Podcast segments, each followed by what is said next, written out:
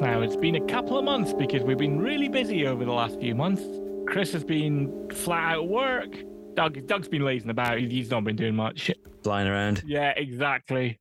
Because for, for those who don't know, Doug's a multimillionaire, has a palatial mansion, and he just sort of chills out in his downtime. And Jo and I have published a book. So we've Yes. all been busy.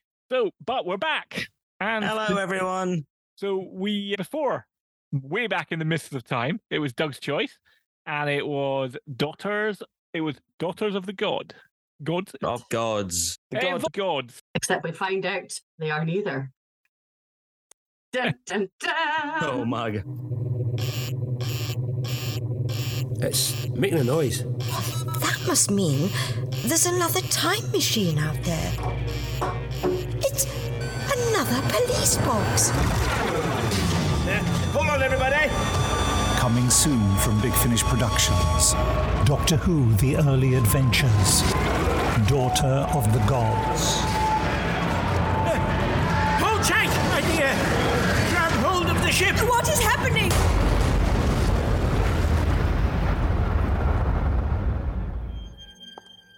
But it can't be. Doctor? Doctor, what's wrong? I'm going to be your pilot, apparently. My name is. Stephen Taylor.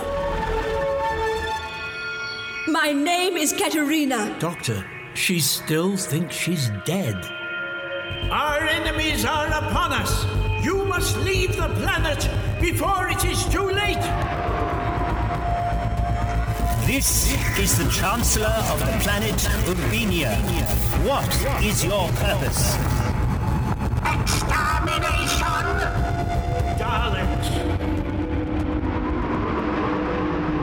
Finish. We love stories. People of Armenia, listen to me. This is the Doctor. The doctor? Of course. But why can't I remember? remember, remember. So this was your choice. So first of all, what did you think of it? It was my choice because it was one of the earliest big finish releases I bought and one of the sales about, I guess it must be about a year ago, middle of the summer last year. And I played it in the garden, not knowing much about it. And In the palatial mansion.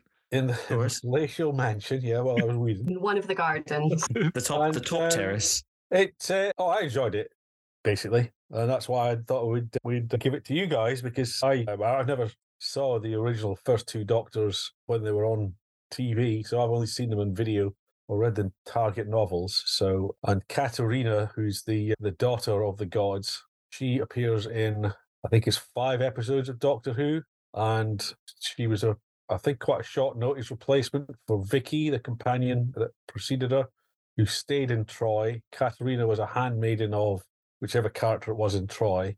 So she basically appears about half or two thirds of the way through the last episode of the Mythmakers, gets in the TARDIS. Next adventure is Big Dalek Extravaganza. And uh, spoiler alert, she gets sucked out of an airlock, I think, about episode four of that. So she's only in five episodes of the original Doctor Who. And I think the reason for that is because she obviously came from Troy. So, you know, everything was amazing to her any sort of basic technology was amazing because all they had was I don't even know if they had steel in those days for the swords. It may have been bronze swords they were using. I'm not sure. Definitely didn't have the internet. Uh, Definitely didn't have the internet. No, or Spotify, or How did they even live? Honestly. Remember the Um, picture? Everything was better? No. So, so it was. It was an. It was interesting because it's a way to expand on her story in a way that it all goes back to you know how it ends up anyway. But it was good interaction with the characters, and I thought for you guys because we've not covered the first Doctor yet, and we have the second Doctor with the third Doctor, so I thought it's a way to try and get some more Doctors ticked off our list of all of the thirteen or fourteen now. I guess it is almost fifteen by the end of the year. Doctors, so and it's got the uh, the people playing the Doctors are the actual actors who were the companions of those Doctors rather than some new actors. So it ticked quite a few boxes from my side for ticking things off. So should be plenty to talk about. And I'm interested to hear what uh, everybody else thought of it because they probably, apart from Stuart, didn't know anything about Katarina and the Mythmakers, which is a bit of a it's a bit of a comedy episode. I, that- it doesn't exist at all apart from an audio soundtrack anymore. Parts of the Dalek story do, but in the Dalek story, a lot of the first, certainly the first three episodes, you know, the Doctor and the companions don't really appear that much. So Katarina doesn't really get a lot of time on screen, even if you did know anything about her. Well, she just walks on, gets sucked out an airlock. See you later. Yeah, Done. But I mean, there's quite a lot of exposition. I think it was in the last episode of the of the the audio, which basically covers all you need to know about it. So Yeah. it may have been a bit late for you to really know what was going on on the first listen and all that, but it, it pretty much covers how she got in the TARDIS, what happened, the fact that Stephen was injured, which explains why he's injured at the end of the, the story. Never trust an airlock. I'm not sure it's technically the airlock's fault. Well, you Yeah, never it know. Some people just like turn up to work and be like, you know what? I'm going to do a half shift today. I'm just going to suck today. Yeah. You out of me. Taking a, a strange turn this conversation. well, uh, funnily enough, And let's segue straight into the hornblowers. no, no, no. I'm going to have to have a, like a whole hornblower section just just for the hornblowers uh, of this one because it is a cornucopia, an embarrassment of, of hornblowers. I think that would be quite a good one. Yeah, I hadn't realised that Peter Purves and Frazer Hines were actually voicing the Doctors as well until I went and looked at the cast list. And so I thought that was pretty good because they were definitely different voices, which is, is some of the problems I've had in the past with some of the audios is getting really confused as to who's actually speaking. And I didn't find that really a problem at all with this. Well, first of all, 10 out of 10, really, really enjoyed it. Really like the, the music and the sound escape this behind the you know behind the actual talking or whatever that's called script what is it somebody should say what that is what happens when people talk Dialogue. dialogue that's it Dialogue. so behind the dialogue all of the supporting soundscape was really really good as well and i i just felt it was it was like proper quality if you know what i mean. I don't know that that all of them have that that same finesse to them i'm not sure but i just found it was just yeah absolutely excellent captured the feel really liked hearing that theme tune again. Olivia and i are watching we're up to jodie whittaker at the moment and every time the theme tune changes, she's like, "Oh, I don't like this one." so she's turning into a proper fan. That, that is that is a sign of a proper fan. Absolutely. Every time Trained she says, well. "Oh, I don't like this one as much," I go for crying out loud. Where does this come from? It doesn't come from me. I had no idea who Katarina was, and again, until I did a bit of, I, I listened to it first, and then went into into a bit of the backstories afterwards. Once I'd had had the actual listen, so I wasn't aware of that. I always think it's quite clever when you manage to eke another story out and yet set people back where they were so that it doesn't affect the, the original timeline. Uh, Obviously, it does a bit. I think it's true to say that both Peter Purves and Frazer Hines did both parts live, not recording them separately. So they went from Wow. their own character Oh. to the next character to the. to That's next even character. better. That's really, it's really impressive, actually. I like that. And I, I I, think- genuinely wouldn't have known. I guess it's quite quite handy having the two uh, having the having Jamie and Second Doctor separated for most for most of the show. I think they do both do really nice versions of the voices. Well, that brings me on to my thing. I really enjoy, I, sto- story wise, really enjoyed it. It's that perfect level of multi doctor. The stakes are there, even without knowing the backstory of either Mythmakers or Dalek Master Plan. Yeah, no, I really enjoyed it. The stakes are there. It's another kind of.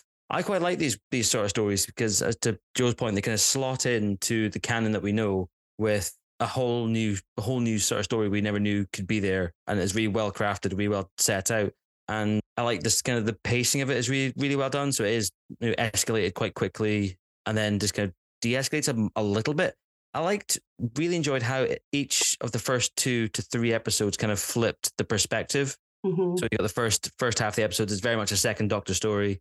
Episode two is kind of what's happening to the first Doctor as it happened. Ideal in the in the timeline of the episode, three months before the second Doctor rocks up, which is actually happening in somewhat real time. So it's quite nice how that's set up that way. And uh, yeah, then just kind of kicks off into a big old big old drama towards the towards the end. Did you find the, the way they did the the first episode from the, the second Doctor's perspective, and then the second episode was the first Doctor's version of the same sort of events? Yeah. find that confusing at all? Or No, not at all. I, I, pick, I kind of picked up quickly. One thing I will say that really took me out of the episode quite a lot. I think that's only because we've had so many without narration that we kind of have to figure it out as we go. So I kind of got used to that sort of that way of listening to it, I guess. So to have mm-hmm. the, a narrator just pop in out of nowhere just to explain one or two things, like, oh, well, no, I didn't mind that, actually. Yeah. yeah, I don't, I don't know what it was. I, I think it, just pulled me out of it mhm. because I think it just used to playing the episode in my head without having someone explain everything to me or having the dialogue kind of be exposition heavy. Yeah. Again, that's, that's probably I think that's going back on one of my complaints of other shows being too loud and bangy and whirring cars and Yeah, nobody knows what's going yeah, on. what the fuck is going on right now? Apparently, there's a car chase with a golem. I think possibly, potentially. Who knows? Nitro Nine, throw it at him. Go, why not? So yeah, that that kind of took me out a little bit, but not to the point of disliking the episode at all. I did take me, take me a moment to figure out that it was actually the actors themselves kind of taking tandems. So it was the, if I remember rightly, the first episode is with Zoe speaking, and then it would be because that's the thing I thought was going to be at first. I thought there was going to be some sort of like recounting of the events of this episode in some sort of post episode speech or whatnot. But it just was just no, just basic narration, stage directions, if anything. Yeah, some of them were kind of, I felt, unnecessary because you'd have a bit of explanation and then the chat between the characters immediately after that Yeah. told you the same thing anyway. So uh, I'm not sure they could have done without it completely, but there's certainly some sections of it they could. But I guess if you started doing doing it to a degree, you want you want to keep a certain amount of it in. But Yeah, if it, it didn't make it sense in terms of the episode. I think that's that was by my criticism on that one. It didn't make sense in the confines of the episode that there was a narrator because as far as well, as far as I've listened so far, there hasn't been. Stuart, please correct me if there are other other episodes that have narration. I I think they do a bit more on these ones. I think for that reason that I think it's because you've got the same actors doing multiple roles that they do tend to have narration into this. Maybe so they don't have to put as much pressure on Peter Purves, who's in his what seventies or 80, 80s probably, to to have to do that doctor voice all the time. You know, I think it's maybe just to ease it on the actors. It would have really helped with that first one that you made me listen to, Stuart. What was it, the very, very first big finish, where it was like five million doctors who all sound the same. I've go back and listened to that again. Think Well, was that the first? I think that was the very first one, Sirens the of very Time. first one, yeah, Sirens of Time. I had no idea what was going on, so I could really could have done with a narrator for that. Hadn't a clue. Just people everywhere randomly doing things. I think if you were to go back now though and listen to that, you would get it a lot more because you would know you would go, oh well, that is obviously, uh, you know, you go, oh well, that's Colin's Doctor, who you wouldn't have known at the time. No, it was all brand new. So yeah, my Mm. ears maybe tuned a little bit better to it. But yeah, that first time, no idea of what was going on at all. Just sort of grin and bore it until we got on to the next But few. it didn't put you off enough, thankfully. Yeah, Yeah, similar to the master masterful one. You know, like, masterful one was hilarious. I think. these bunch of masters just kicking around and crispy. One thing I will say uh, again on the kind of sound production and kind of the direction of this episode as well. There was one moment that stood out for me quite heavily. It was in the second episode where Zoe had met Stephen and they're kind of chatting with the doctor over some sort of vid or radio screen or whatever.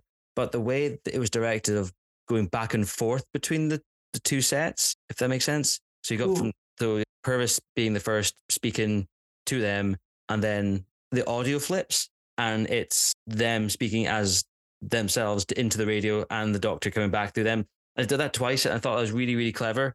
And again, I think if it in that whole imagination thing, it worked really well. And in my head, it kind of it filled out. I think we've spoken before about a little bit of visual cues here and there, but that really kind of solidified a direction video cue in my head for the imagination of the whole piece. yeah, Really so cool. they, they they they they they changed the perspective partway through what they were saying, didn't they? So it, Yeah. it sounded like you were in the room with them, and then Yeah. you would listen to them over the speaker on the on the other end, and then the other end of the speaker, and then they swap back. So That exactly that, and it's but it was done in such a way that was so seamless that at the same time no one had to repeat their last line, or it just was one continuous conversation. Whoever made that choice, well done, sir or madam.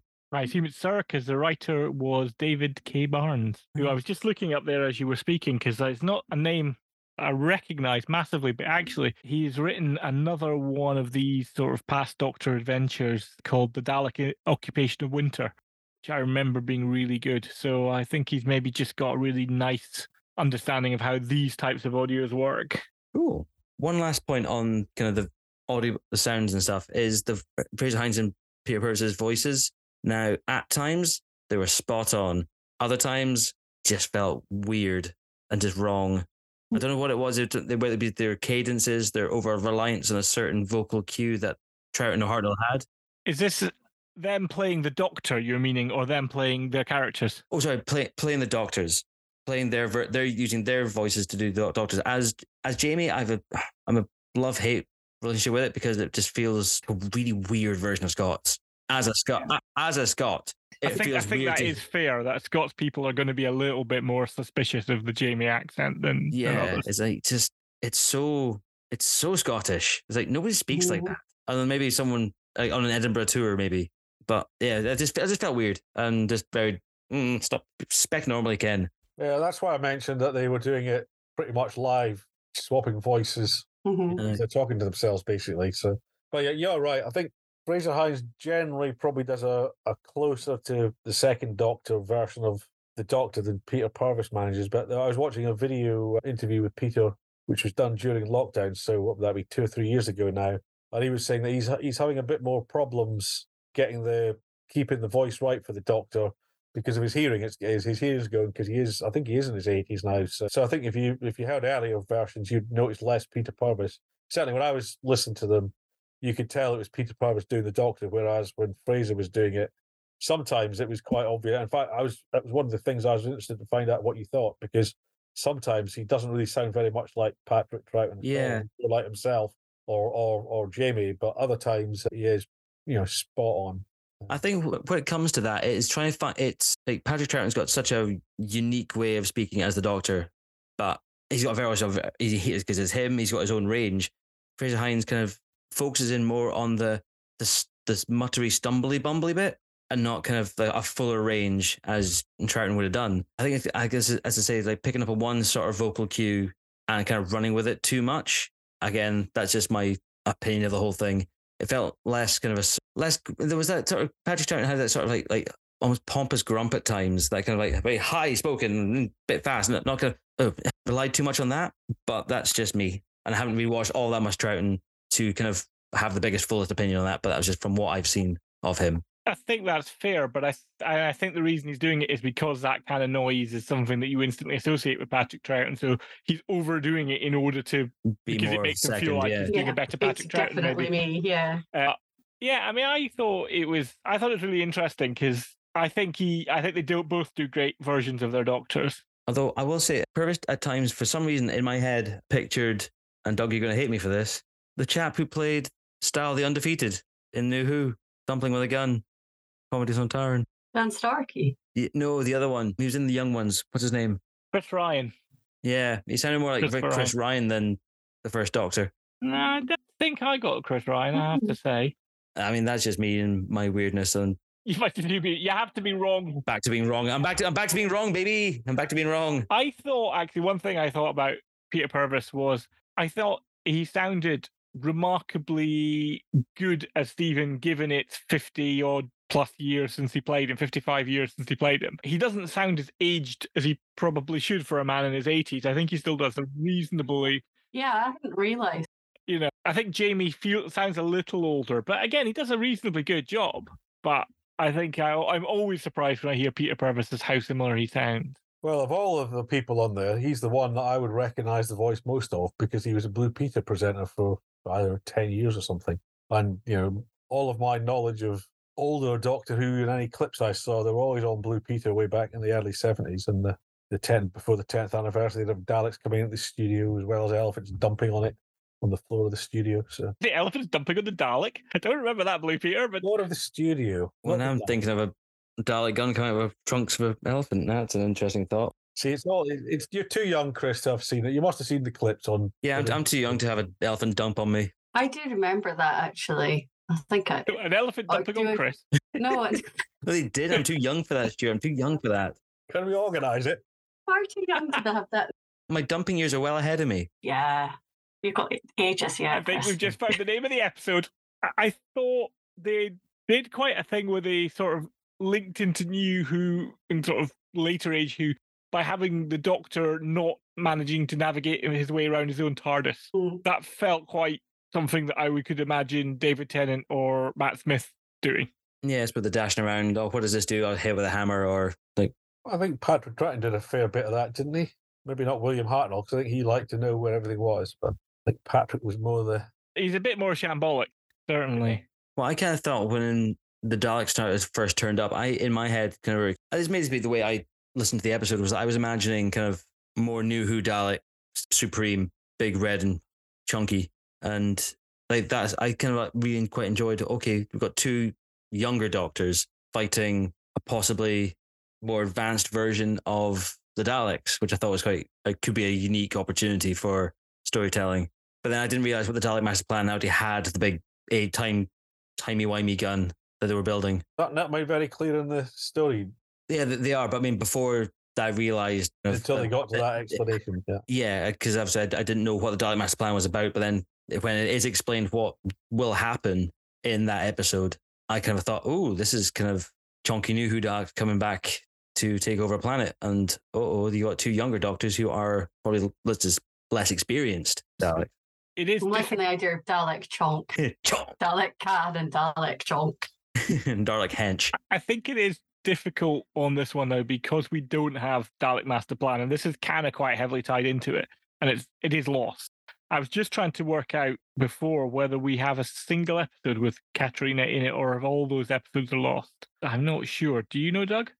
I well, I I did watch the first two or three episodes. This is like weeks ago before all this the, the recording was delayed. And Katarina is in certainly in the first episode. I think the second episode is mostly the alien delegates getting together. There's little bits the the the, the Doctor Who group, the TARDIS group, but most of the episode doesn't feature them in the certainly the, the first two or three. And I never got as far as episode four to actually see what happens to Katarina. Never got never got a chance to get back to it. But I think the fourth episode doesn't exist, so I think it might just be photo snaps anyway. Mm-hmm. Because I think I think it was the second episode. One of the first three doesn't exist. It was photo snaps, and the other the other two I think do exist. And I have a feeling that the fourth one doesn't. So, but yeah, not a lot. So she, I mean, she doesn't get much action on the television series at all, really. She, I mean, you may not have thought she did much in the audio, but she did a lot more than she does in the TV episodes. Yes, I mean, as you're saying, she sounds, well, she was like, very much the crux of this episode, which I think is quite interesting for someone who, as a character, for a character who has no fleshed out stuff in the actual show, they really managed to flesh her out a lot more and gave her sort of a lot more poignancy and a, probably a, bit- a nicer send off than getting wheeked out of an airlock. Well, she still gets that in reality because it all goes Yeah. back to zero, doesn't it? But he, he he at least like 20 more minutes before she gets weaked. But I think that's why I really enjoyed this one because it had a lot of these. I enjoyed these sort of stories. We have to try and figure out kind of where it sets in the timeline, like what's going on, and to have really no context for either previous or following stories. To have this one be stuck in there and to have been explained in such of a a way that doesn't feel heavy-handed with telling you exactly, oh, this is what's happening. You, why don't you have prior knowledge? It's like, well, no, this is. I like wibbly wobbly alternate timeline sort of stuff because it just gives you a, a chance to play. It's a it's like a, a free for all playground. Yeah, so I mean, that, that was one of the reasons I thought it might be interesting for everybody because I hadn't read the novel or really, you know, I might have read the synopsis years ago in one of the one of the short synopsis books, but I hadn't really. I'd seen the the Dalek episodes, I think, on the Lost the Lost in Time box set, but again, that was even ten years ago, probably more than that now. So you know, to me, the story was you know filling in the blanks as well because I couldn't read them. I knew knew Kater- Katarina existed, but you know, as to how much she was in the Mythmaker, I was quite surprised actually when I went back and went through it that she was in so little of it and had so little to do in the bit she was actually in. So yeah, it's nice. The, only, the problem is that yeah, where can you go? You'd have to have something similar have another episode with her because you know there is no other way that you can. Yeah, you can eke her I mean, there is just looking this up, Doug. The only episode that she ever appeared in was that, that we've still got is Day of Armageddon, which is the second of the Dalek Master Plan.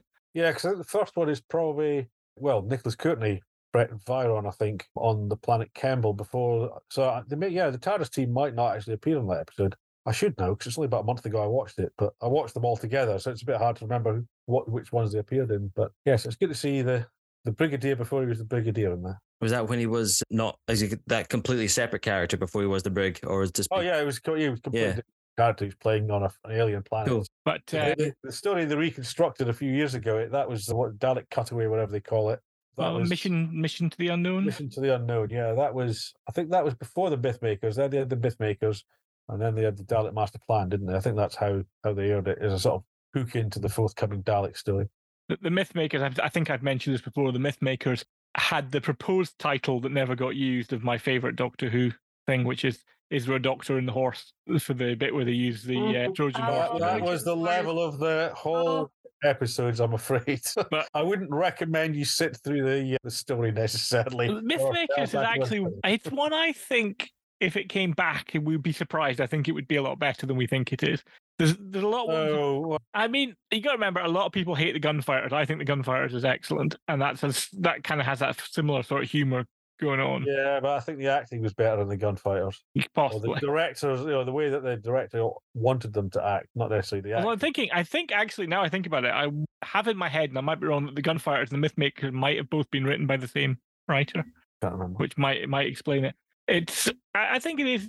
It's cool to see these these ones again, and something Big Finish have done quite well on this that I don't think they've always done well is dealing with the aftermath of the death of a companion, where Doctor Who has some, sometimes been. I mean, in the Dalek Master Plan is the only story in which two companions die. For example, where you got Katarina and Sara Kingdom. And I remember Adric dying and it being, oh, it's very tragic for the first episode, and then it, I think it gets it gets mentioned later, but it's not. It doesn't hmm. appear to be something that has affected them in the way you'd expect, given these are how close they all are.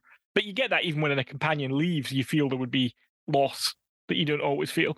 But in the last Doctor Who episode, in fact, the last of the Jodie Whittaker ones, when Tegan is arguing with the Fifth Doctor, it is mentioned, "What would you, what would I say to you?" And she says Adric, and it's so it's nice to see that that is still you know an issue for them. So it's I think it's quite nice to see that it did affect Katarina's death did affect the Second Doctor, even though he barely mentions her again. and the first as well. It's his well, his incarnation who loses her, and like, and I, that, that's what I was going to bring up as a point as well. Is like this episode really deals with. I think shows the first Doctor in a in a very different light from what anyone's kind of maybe used to, and that he's very very emotional, very much. He, he's trying to he's trying to save everyone, but also more so he's trying to save Katarina for because he's he's had that three four that three months to grow attached to her as maybe some sort of student pupil sort of thing. And yeah, so it's down to the second doctor to really kind of be the grown up in the room, which is almost like the complete flip of what dynamic you'd imagine it to be. Uh, there was a nice flip of the dynamic about who was keeping who up in the episode as well. I wasn't there? about to say Yeah. that's literally. I have a note here to say the doc, first Doctor appears to be a party animal, and and it, it, it is sort of unexpected that the first Doctor is the one who's off schmoozing while Stephen is having to do all the actual work. Although the Doctor in this first Doctor also has my favorite quote in this, which was "Let me play a tiny violin." Yeah, got some good lines in this, didn't he? My favorite one was the Laurel, Laurel and Hardy call out. Now look what you've got me into. Yeah, there were a few nice lines slipped in there, weren't there? Plenty of chuckles going on. It it did that job where it managed to be quite funny, but also it managed to be quite serious. Yeah, it knew exactly when to hit the funny button, and then not in a kind of a overstated sort of way. It's Like just gave you that little bit of a chuckle to kind of cut, cut that tension, and then have a Dalek blow building up, which is always fun. I th- I think as well something I have noted down here is that mm. actually for the first time in quite a while, and I'm eh, the Daleks felt genuinely quite menacing. I think they're quite overused and they don't feel like the all powerful killing machines because they're almost a little bit you're a bit used to them and they're almost a little bit silly and a little bit Dalek-y. And this, it kind of did feel a bit more threatening. And I don't know if it's because they were introduced quite late into the story, which I think was a huge plus for it. Yeah, I think mo- most stories when the baddie is revealed halfway through, you kind of got a. I, well, when we went through Harvest, and I realized that it was a cyber episode, literally bang halfway through, and like, oh, here we go, kids, this is going to be great. so yeah, similar sort of thing with this one. We realize it is the Daleks, even though if you look at the box art, you know, spoilers.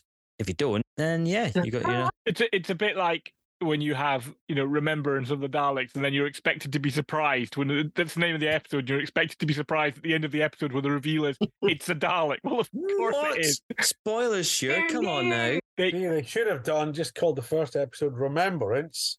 well, that that's. they just called the first invasion of the dinosaurs episode Invasion. I was about to say go. they've done that before. Yeah, they called it Invasion, and then it was a surprise when a dinosaur came up. It was probably a surprise because it was such a shit dinosaur, though. Well, good old CGI will sort that out, won't it? I think they have. I think they Oh, have. it's already out, of course, isn't it? They have, they have updated it. So I, yeah, I thought the Daleks were quite menacing. I thought they felt like a, a proper enemy. It was a strange one because it's one of those ones where you know how it has to end because you know exactly where they end up like minutes later.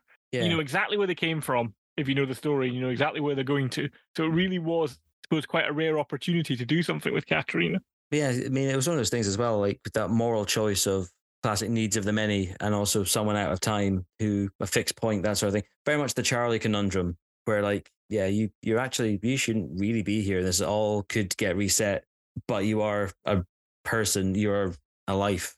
But you know, Big Finish are very good at finding those tiny 10 second time periods where you can fit another story in. There's Yeah. a great set of stories in the Companion Chronicles, which star of all people, and you wouldn't expect him to be great at this, but he's amazing at it. Is Tom Allen, the comedian, hmm where he plays companion, and it's a it's a Peter Purves again is playing Gonna say he's a Stephen- companion to the first Doctor, isn't he? Yeah. So he's playing both Stephen and, and the First Doctor because it's the Companion Chronicles were a set they did where they were kind of cheaply produced almost in that they were two handed, so they'd only have a, two actors involved, so they didn't they weren't so intensive. And there's a lot of narration in them, Chris. What Warn you now. oh Yeah. god, I don't mind. I don't mind narration. I don't mind narration. It's just it was just weird in this one. There's some very good stories in there, like the Scorchies, which is a Companion Chronicle if I remember. And yeah, the, the I don't have you listened to them, Doug? The Oliver. I I think I've got one or two of them, so I, I I'm missing one, so I don't want to listen to them until I've got all three of them. I think So- that's a wise choice. I think it's definitely Yeah. worth listening to them. And that's the problem with the way I'm picking stuff up in sales and secondhand or whatever. I'm getting bits and pieces, and you, then you realise that you know two or three of them are linked in a, a- an arc or whatever. And you think, oh, great. Well, I won't be listening to those for a while. they're, they're a very self-contained set. I mean, it might be that that'd be a good one for us to do uh, slightly later down the line. Is do those three episodes because they'll be an hour each. oh, it's uh, one episode. Yeah. So that's maybe not a bad idea at some point. But uh, they- they're really good at just finding a place to shoehorn a new story, to, or or in some cases the same story. There's at least one which is happening at the same time as an episode that we will have seen. A bit like what the River Song one. yeah, did. I was just going to say we would bring those up with the Wan Chiang and the Inferno. Yes, it's a bit it's sort of similar to that, where there's you know that we you know we know what's happening on the other side of the wall. There's definitely one that happens along. I think it's one of these past Doctors happens at the same time as Tomb of the Cybermen, for example, where the Doctor's off doing one thing in the tombs, and we know now that there's another Doctor off doing something else. I love a multi-doctor story. I really do. This one was interesting because I don't think it felt quite as much like a multi-Doctor story as you might think, but I, I think it was really that was maybe to its benefit. Yeah, because it's it's when that, that classic thing of less is more in certain things, and that's why I kind of go back to Day of the Doctor quite re- regularly because there's not as much as, as all three of them are great together. There's just not. You always want more. You always want more.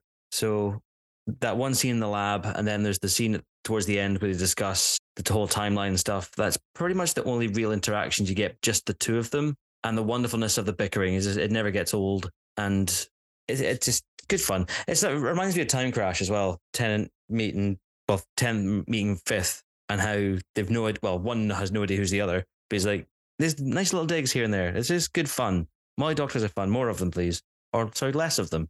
I I agree. I mean, More of less. Yes, more of less. I did my top 10 for my new review site, Have you got a new review site? www.what-review.com. I did a top 10 classic Doctor Who stories, or my, my view of the top 10 classic Doctor Who stories. I was kind of waiting for Doug to come back and be massively offended by them. And I, I now just think he hasn't looked at them because he would, I'm sure. I be. haven't really. I did did click on the link, but never got a Um, chance to read all of it. But I But have. the, what, what you'd listed seemed to be quite good stories to me, but maybe there's some sneaky ones further on. Oh, yeah, I'm not sure you would agree with my number two, two and one, to be fair. But it, I had With remembrance of the comedy Sontaran. yeah, comedies on Dumplings are- Tyrants, episode one and two. Uh, Dumplings on parade. I, I had both the three doctors and the five doctors in there. And I know that objectively the five doctors is not great, but I love to watch it because, like you say, I just love to see them all together. I love the bickering between two and three, and it's just yeah, Just fun. silly. And I quite Yeah. like a bit of silly in my in my Doctor Who occasionally. But for you guys, this have you listened to or caught much First Doctor stuff, or was this kind of new to you? The characters of Stephen and Zoe and Vicky and and Jamie. I've not really met any of them. I think it was the Destiny of the Doctor that I listened to, which had the it goes through all of the Doctors up to eleven anyway, and so that was my kind of introduction was a, narration rather than the actual one. And I think there's a couple where he's not in it, but he's sort of referred to by a narrator or by a companion or a pretend companion, or I don't know quite what.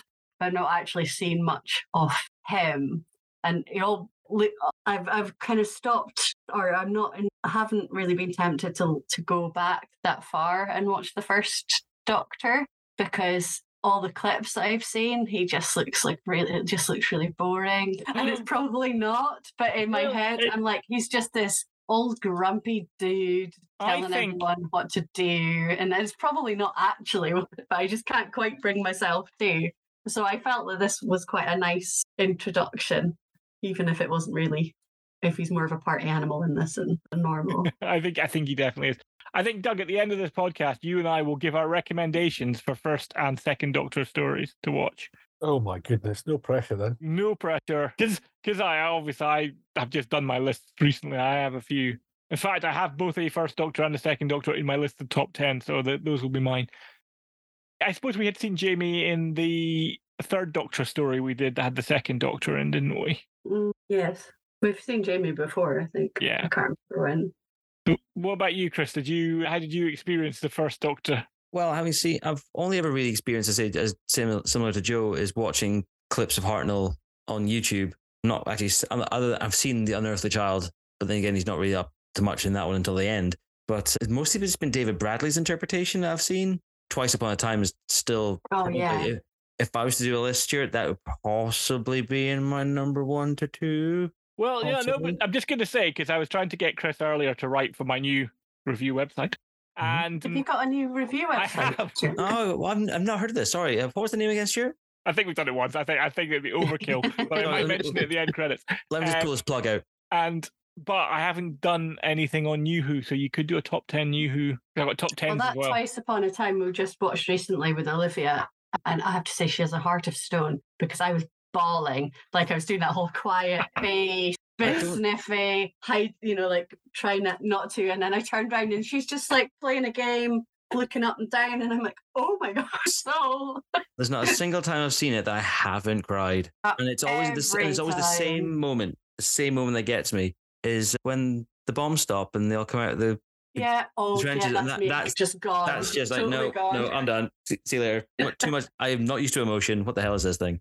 I mean, Yeah. for for me, it's the manufactured, and it is completely a manufactured moment where he says his name, and it's Lethbridge Stewart, and it's just like, Oh, yes. no. That too, God. and and anything with Bill because I think Bill was Oh, the most Bill got hard underused. done by. Sorry, I'm just going Oh. to cry in the corner for a minute. I'm having like PTS Doctor Who right here. uh, the most Yeah. underused companion, I think, of that whole. Apart from the only one I think who got treated as badly is possibly Martha, and they slightly redeemed her by bringing her back in other ways. Yeah. I, think Martha got such a hard time and people just didn't like her because she fancied the doctor. And it's like, look, let's face it, you put David Tennant on because everyone fancies him as the doctor. That's part he's good, but he's also that's one of the things that has sold this. And then you complain that Martha fancies him. And it's like, well, Jealousy what, much. what on earth were you gonna do? I I think that's did fairly natural. I thought it was pretty ballsy that she decided, actually, do you know what? This isn't for me. I realise this is getting to be quite toxic for myself. I'm walking out on this on my own terms. Fabulous. I don't see why that wasn't admirable. Anyway, sorry. No, no, I Slightly agree. Nailed it. Very There's not, frustrated on not behalf thing with, of there's Nailed not a thing with that that I would disagree with. I I still quite query why she ended up with Mickey, though. But then, well. Well, to be fair, Mickey the went idiot, with yeah. uh, Lucifer, so Tom Ellis. yeah. Oh no, she well, she got Tom Ellis first, and then Yeah. then decided Mickey was was where it was at, which I, I mean, that makes no sense, I does it? query that. No, it doesn't Yeah. make Um, much sense. But I I did notice as well that on her Instagram this week, she has a photo of her in a recording studio with with a script hidden. So it was like, okay, this is interesting. What are you, what are you not telling us? What do you reckon? Who are who or Torchwood? Who? Yeah. Well, I don't know. I mean, they've got to do something about Torchwood, don't they? Because they're not using John Barrowman at the moment, so they need to keep the Torchwood kind of thing going. If There's a moral at all in this story. It might be that actors have jobs for life when they're in Doctor Who, and it doesn't matter whether the characters are killed off.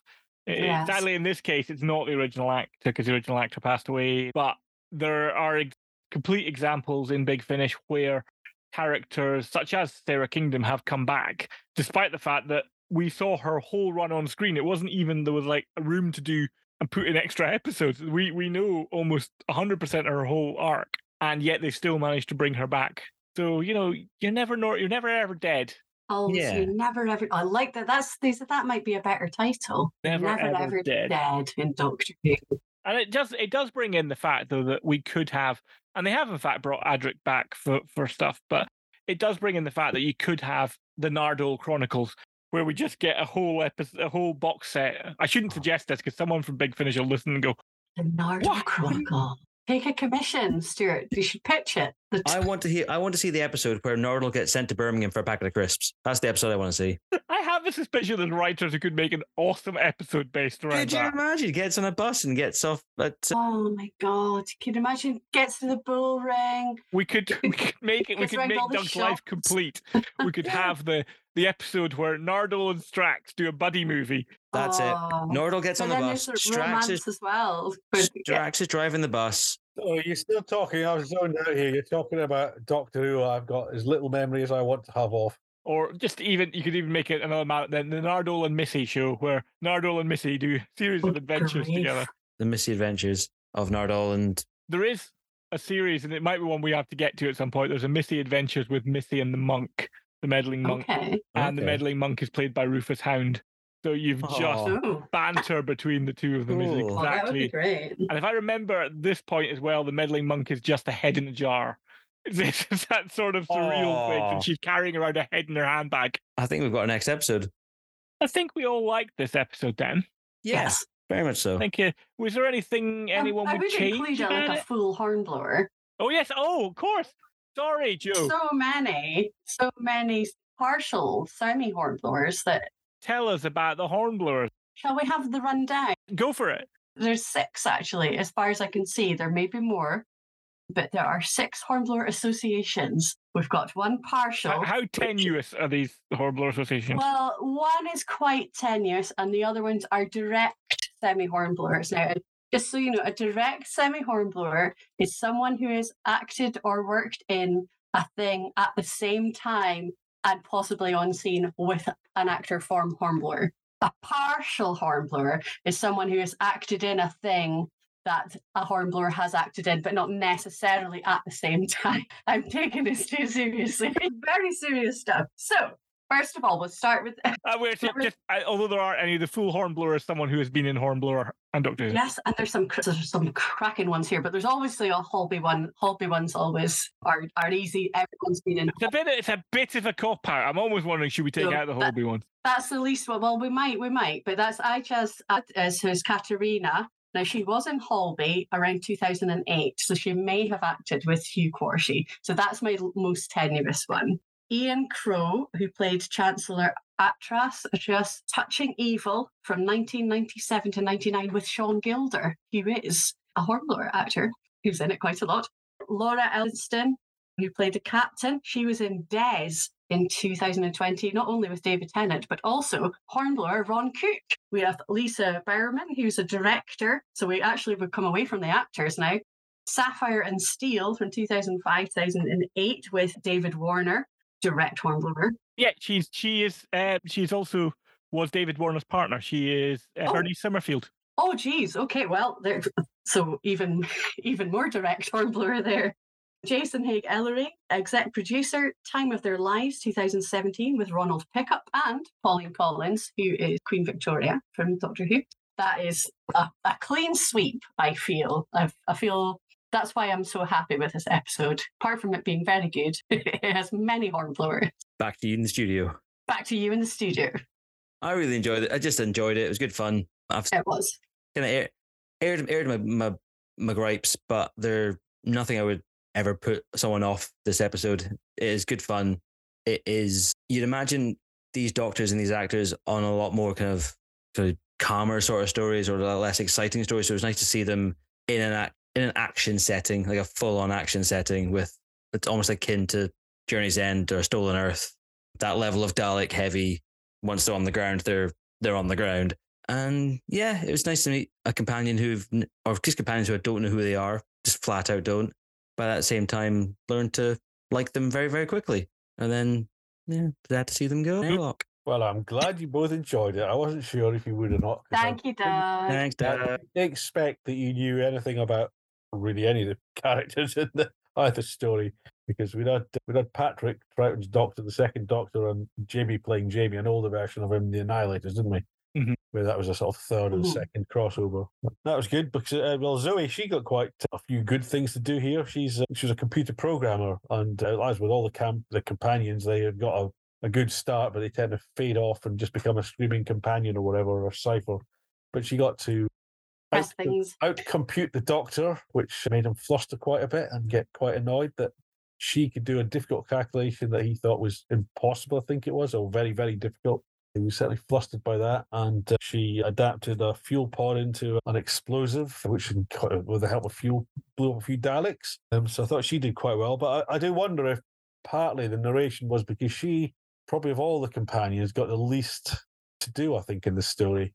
She got some good bits, but in between them, she didn't really have much to, to do or say, really. A few funny lines I particularly enjoyed was Stephen getting a bit annoyed that Katarina, who'd only just joined the TARDIS crew within the last few weeks or a couple of months, suddenly got a key to the TARDIS when he did. Yeah, a bit jealous there, isn't it? And Patrick Troughton's Doctor's, the second Doctor's no blame culture of uh, when the TARDIS had its little contract talk with the other TARDIS, where who was it? I think Zoe said it. It was her fault. He said, "No, Jamie, it's not true. It's no, sorry, no, Zoe, it's not your fault. It's Jamie's as well." Yeah, that, that's the point. And I think this episode hits that I've said before the great, nice balance between humor and the harder stuff. It's the perfect Doctor Who. Yeah, there's just lots of ups and downs, in it, isn't there? Couple of plot holes though. The, hmm. the- how big did the spaceport, spaceport hangar have to be? Because at one point, the I think it's the one of the doctors and the companions comes into the uh, into the hangar, and at the far end of the hangar are the ships, enough ships to transport half a city's population. How Might be a people are in very city? small- Well, 15 I mean, I don't know about you, but I only heard about 15 voices, so I'm I'm guessing it was maybe a really little city. and then the Daleks, they're going to destroy everybody if they don't become slaves. But, but I think it's actually explained later on. If you're going to destroy everybody that doesn't want to become slaves, you're going to do a lot of destroying and not have many slaves, I thought. But I think is that not part of the argument that Zoe uses to them to sort of out outsmart Yeah. them? Is like you're not going to kill us because if you do kill us, you're not going to have your slaves. So if you need your slaves, yeah. But in classic Dalek fashion, just move on to the next planet.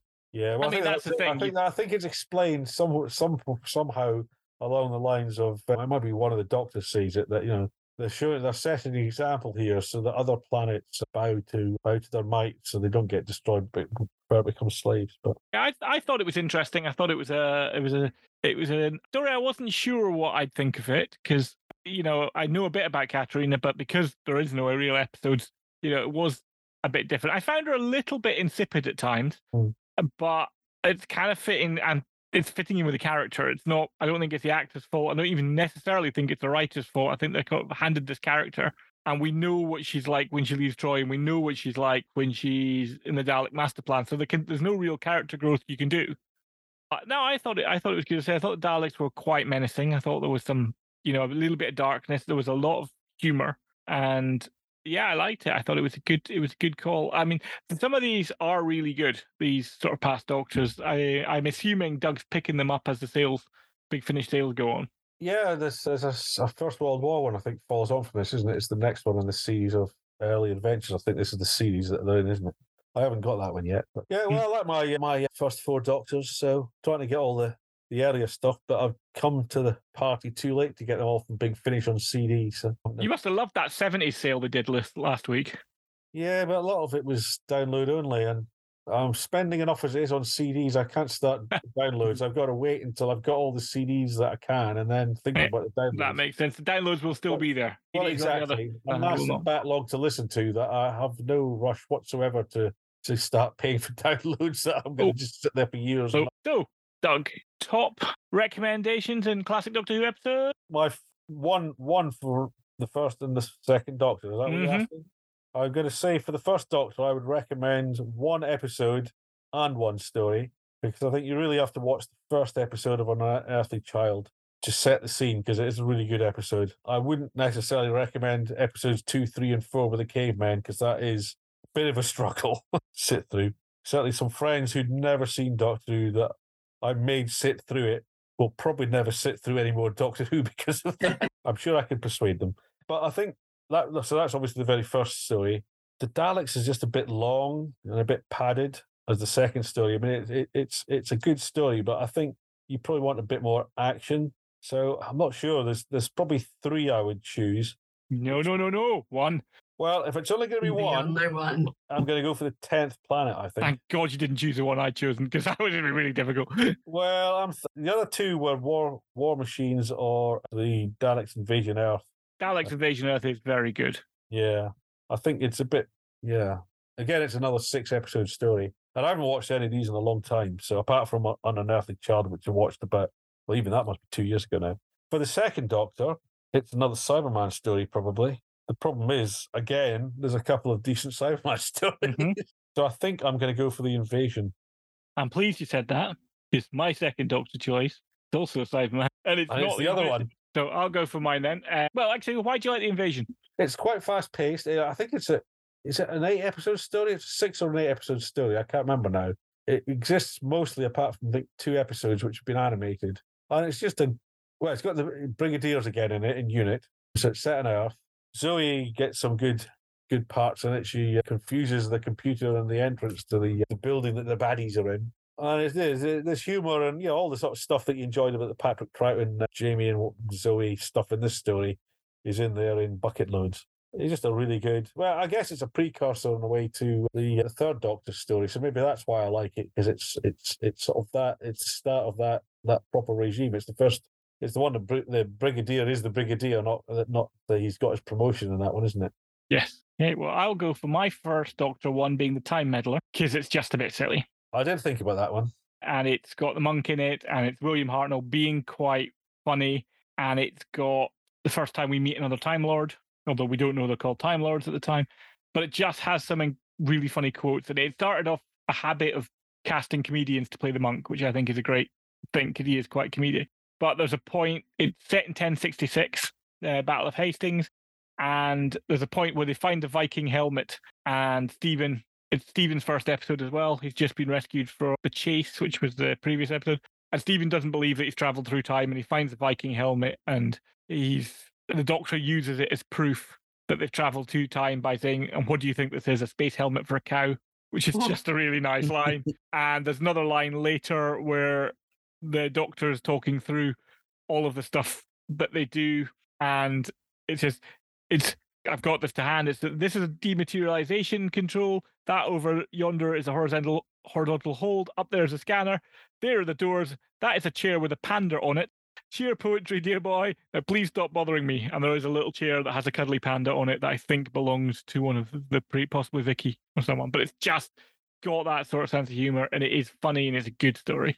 And my second Doctor story is the other Cyberman story from that era, The Tomb of the Cybermen, which is just a really nice. It's it's slightly problematic in the uh, yeah you wouldn't use the cast in the way that you have now. There's some definitely some quite problematic casting in it, but it is a really good story.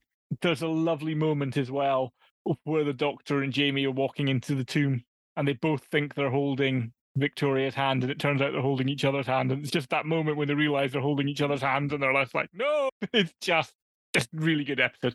So those were my recommendations. So hooray for them. So Have had it. Yes. I guess that's about it then for this. We're, Yes. We've all enjoyed it. It's been it's been lovely. Good Nice. times. Good hand times had by all. So the next spare Pratt is going to be the Ninth Doctor Adventures Old Friends. So this is going to be our first foray into the Ninth Doctor. So a chance to hear Chris Eccleston's Doctor, and also to hear Jon Culshaw's Brigadier again. From Big Finish Productions, Doctor Who, The Ninth Doctor Adventures, Old Friends. Welcome. Welcome to my funeral. Sarah Jane always knew you'd go distinguished. Or was that Harry? Explain the USP. Our premium service allows for the most personal farewell between the deceased and their loved ones that science can presently provide. For a few hours, we can restore their mind and body to the very peak of health. But what for? So the dead can return and attend their own funerals. Oi! Well, what's wrong? I thought we were going at the same time. It would have looked amazing. Remember, killer on the loose. Yep, got that. Thanks. And try not to worry, but this is going to hurt. What, me? No, me. Say your name and rank. Brigadier Alistair Gordon Lethbridge Stewart. Hello? You open? I only just got here, mate. Okay, whatever. Uh, one Americano, one hazelnut latte, as soon as you can. You what? You know about Green Men? like you wouldn't believe. You love it. Every single moment. I can tell. Yes, well, it uh, pays to keep the hand in. That's why I've been helping out down at the base. What base is that? Running log of the HMS Columba experimental sub, day 312. Hattie's son, the doctor's a sterling chap, and please, please call me Alistair. My shouting days are over. As you like, Alistair. I'm Sam Bishop, second lieutenant. What is this machinery about you? This fearsome engine?